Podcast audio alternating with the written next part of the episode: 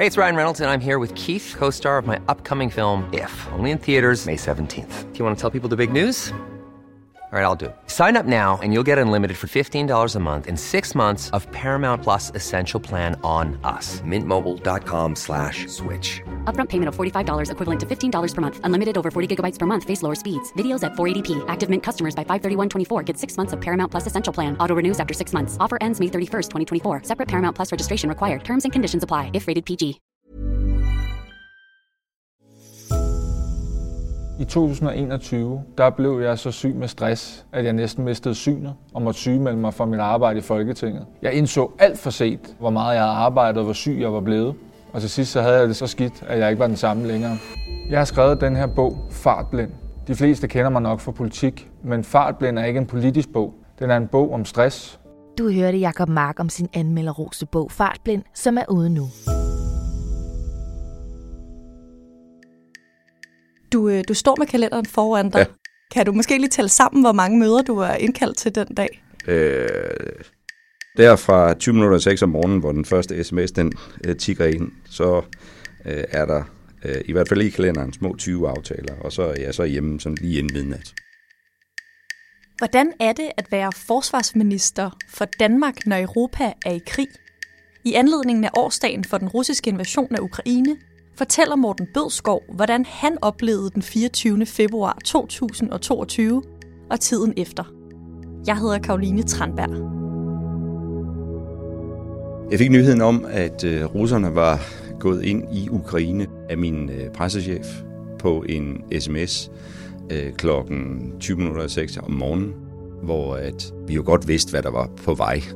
Kan huske, at hun øh, havde sendt sådan nogle forskellige klip, og det tror jeg, det var tweets øh, fra blandt andet øh, Mathilde Kimer, øh, som jo var øh, i Ukraine. kører på udkanten af Kharkiv. Jeg skulle sådan set bare ned og tage et billede af nogle af de russiske kampvogne, som er øh, som blev ramt tidligere i dag. Så startede øh, beskydningen de ukrainske soldater sagde, at øh, det var rettet mod os, så vi skulle se at komme væk.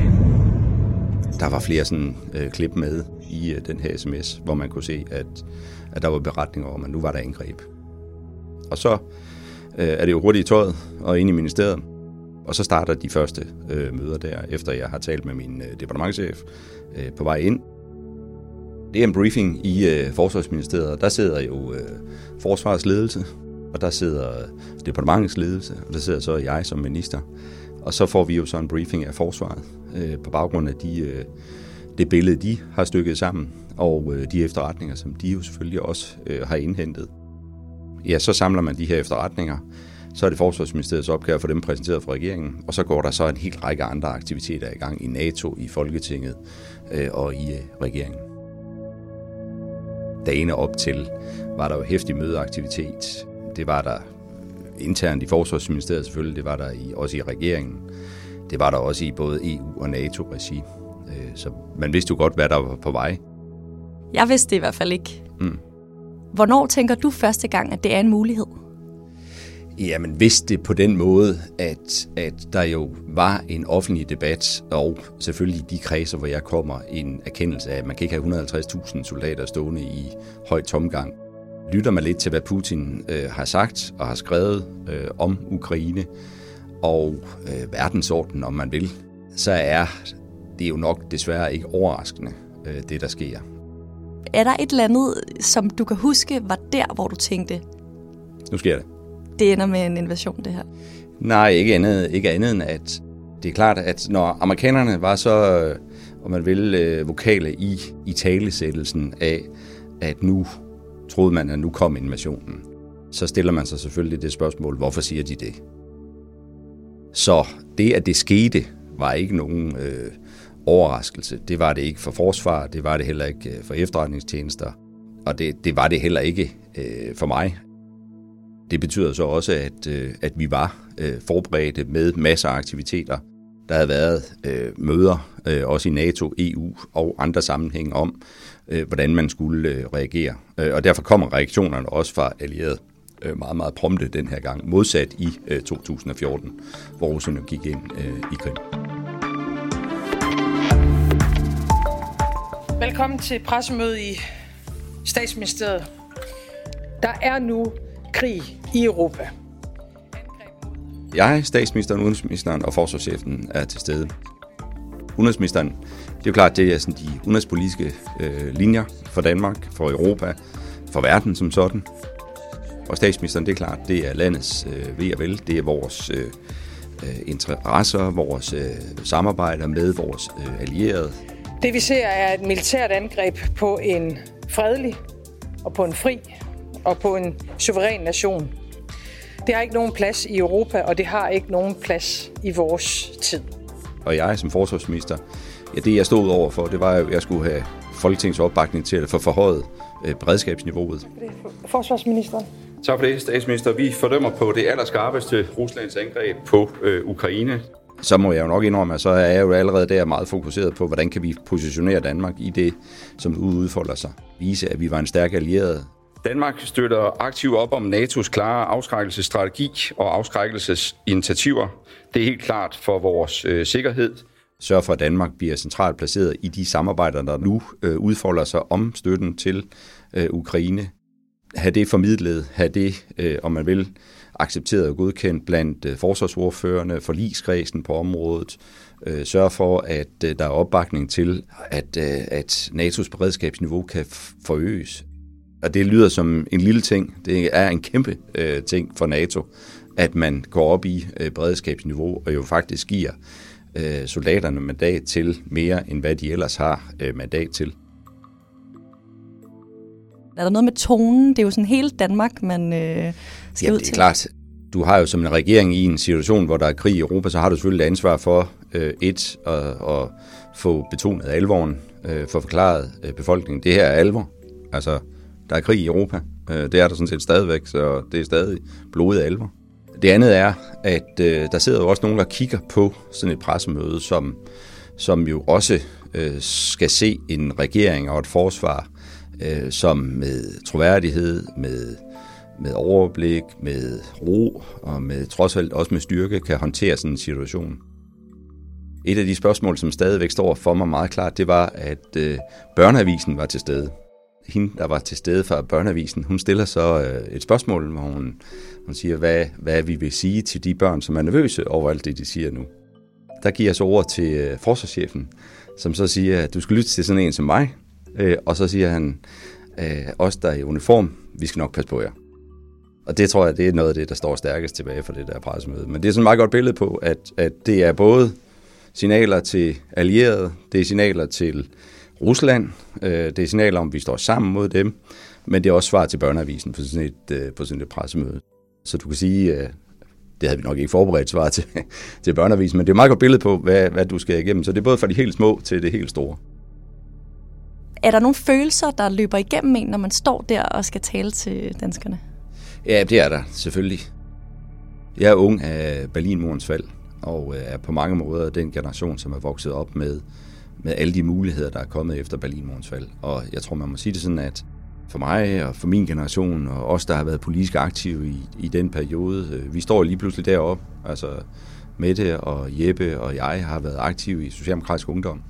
Øh, dem vi taler med, Jakob Ellemann øh, og, øh, og andre, som vi taler med, er samme generation øh, som os.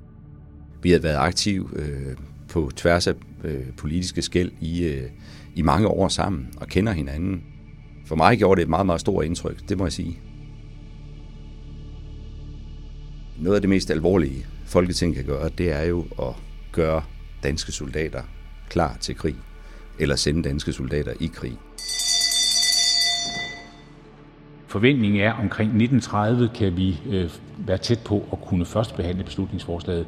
Det, der står klarest for mig, det er jo da vi sad i Folketingssalen og behandlede det her beslutningsforslag om, at øh, NATO nu skulle øge sit beredskabsniveau.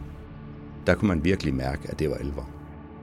Alle Folketingets partier udtalte sig opbakkende og støttende. Øh, selv enhedslistens øh, ordfører Eva Flyholm, kan jeg huske, holdt en meget, meget flot tale, men konkluderede så, at de kunne ikke støtte, at NATO skulle op i beredskabsniveau.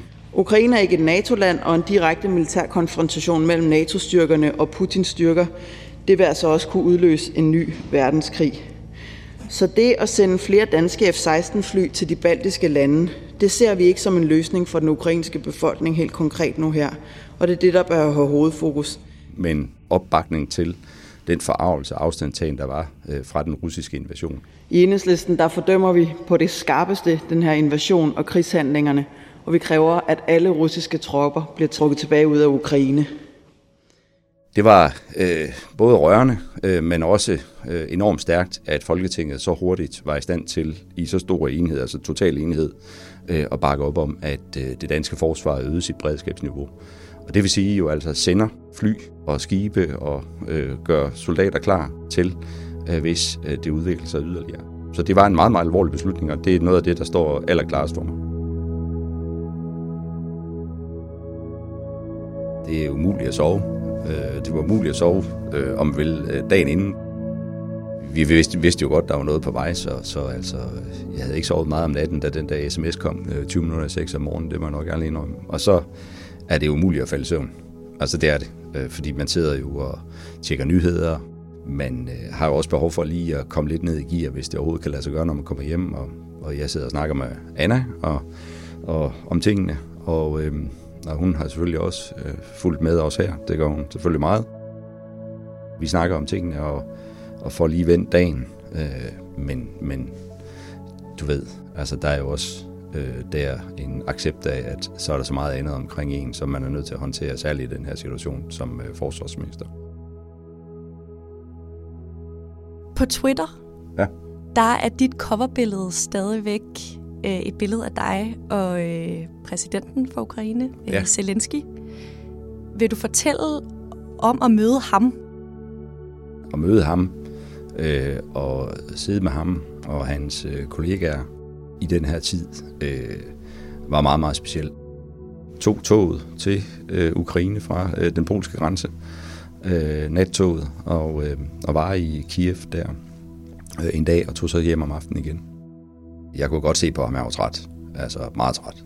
Øh, men alligevel prioriterer han at sidde der øh, med mig øh, og, øh, og diskutere, hvad kan vi gøre yderligere for at, at forstærke øh, hjælpen til Ukraine. Vil du uddybe, hvorfor det var specielt? Eller sådan, hvad er det for en Jamen, følelse? det giver sig selv. Altså, man sidder over for en mand, øh, som øh, er verdens mest betydningsfulde person. Øh, han, hans øh, land er under angreb. Altså mens vi sidder der, så regner bomberne ned i øh, det østlige Ukraine. Man føler sig enormt ydmyg øh, og øh, kæmpe respekt øh, for sådan en mand. Ja, ved siden af ham sad øh, øh, Oleksiy Resnikov, altså forsvarsministeren, som, som jeg jo også har fået et øh, utroligt tæt forhold til. Så det er selvfølgelig et virkelig, virkelig specielt møde, men jo også bare et alvorligt møde.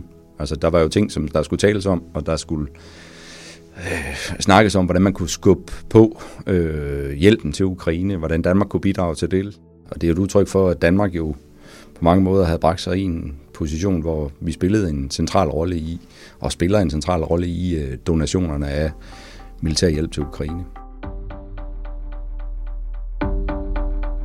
Det har været en meget stor ære at være jeres og øh, Danmarks øh, forsvarsminister. Som Morten antydede, så gik der tre uger efter jeg faktisk stod her sidst, før at øh, verden forandrede sig, og det gjorde den jo i den grad også øh, for os. Den 15. december 2022 overdrager Morten Bødskov Forsvarsministeriet til Jakob Ellemann. Morten Bødskov han bliver erhvervsminister og har nu ikke længere ansvaret for forsvarets aktiviteter i Ukraine. Man glemmer jo helt, at vi også havde en folkeafstemning om forsvarsforbeholdet i den her periode. Så, øh, og vi lavede et nationalt kompromis om øh, forsvarsbudgetterne og udgifterne fremover til de her 2% af vores øh, bruttonationale øh, produkt. Så det, det var jo en, en meget, meget hektisk periode. Det kan man roligt sige. Det er jo meget voldsomt, men øh, man får selvfølgelig også en vis erfaring i at, at være med til at håndtere de her ting. Det jeg tror, man får mest erfaring i, det er øh, et, trods alt at bevare en, en ro. Øh, det er vigtigt. Øh, to, have en evne til at strukturere tingene, selvom det brager løse mørene på en. Øh, og tre, øh, sammen med de folk, øh, der er omkring en, øh, få bygget et, et rum op, hvor man kan lave strategien, man kan sørge for, at den bliver øh, ført ud i øh, virkeligheden. Og på forsvarsområdet, det år, som jeg så var en del af, det var jo det, det handlede om. Savner du det at stå i spidsen for arbejdet med Ukraine? Øh, nej, det gør jeg ikke. Det er klart, at forsvarsområdet er noget særligt. Og særligt nu, altså fordi det er så voldsomt og så intenst. Så bliver der skabt alliancer og netværk. Altså jeg, min britiske kollega, øh, vores øh, ukrainske kollega Oleksiy Resnikov og den amerikanske forsvarsminister havde et meget, meget tæt samarbejde om øh, donationsbordet. Så skal vi også huske på, at særligt det samarbejde mellem os fire var jo det, der var årsagen til, at vi lavede den der meget, meget store donationskonference i København, øh, som samlede 11 milliarder kroner sammen til øh, øh, hjælp til Ukraine. Så der har været tryk på, det er der ingen tvivl om. Men øh, savner det? Det er ikke noget, man gør i politik. Der kaster man sig over de opgaver, der er. Der er store opgaver på erhvervsområdet, som jeg ser frem til nu, og der hjælper vi øvrigt også Ukraine.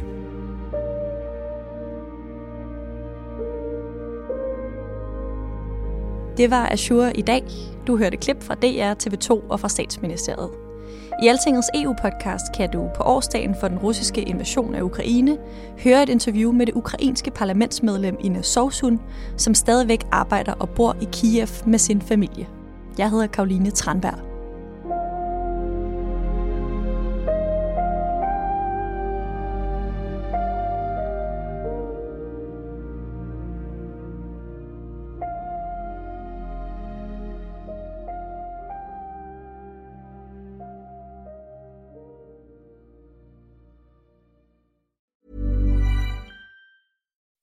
When you make decisions for your company, you look for the no-brainers. If you have a lot of mailing to do, stamps.com is the ultimate no-brainer. Use the stamps.com mobile app to mail everything you need to keep your business running with up to 89% off USPS and UPS. Make the same no-brainer decision as over 1 million other businesses with stamps.com. Use code PROGRAM for a special offer. That's stamps.com, code PROGRAM.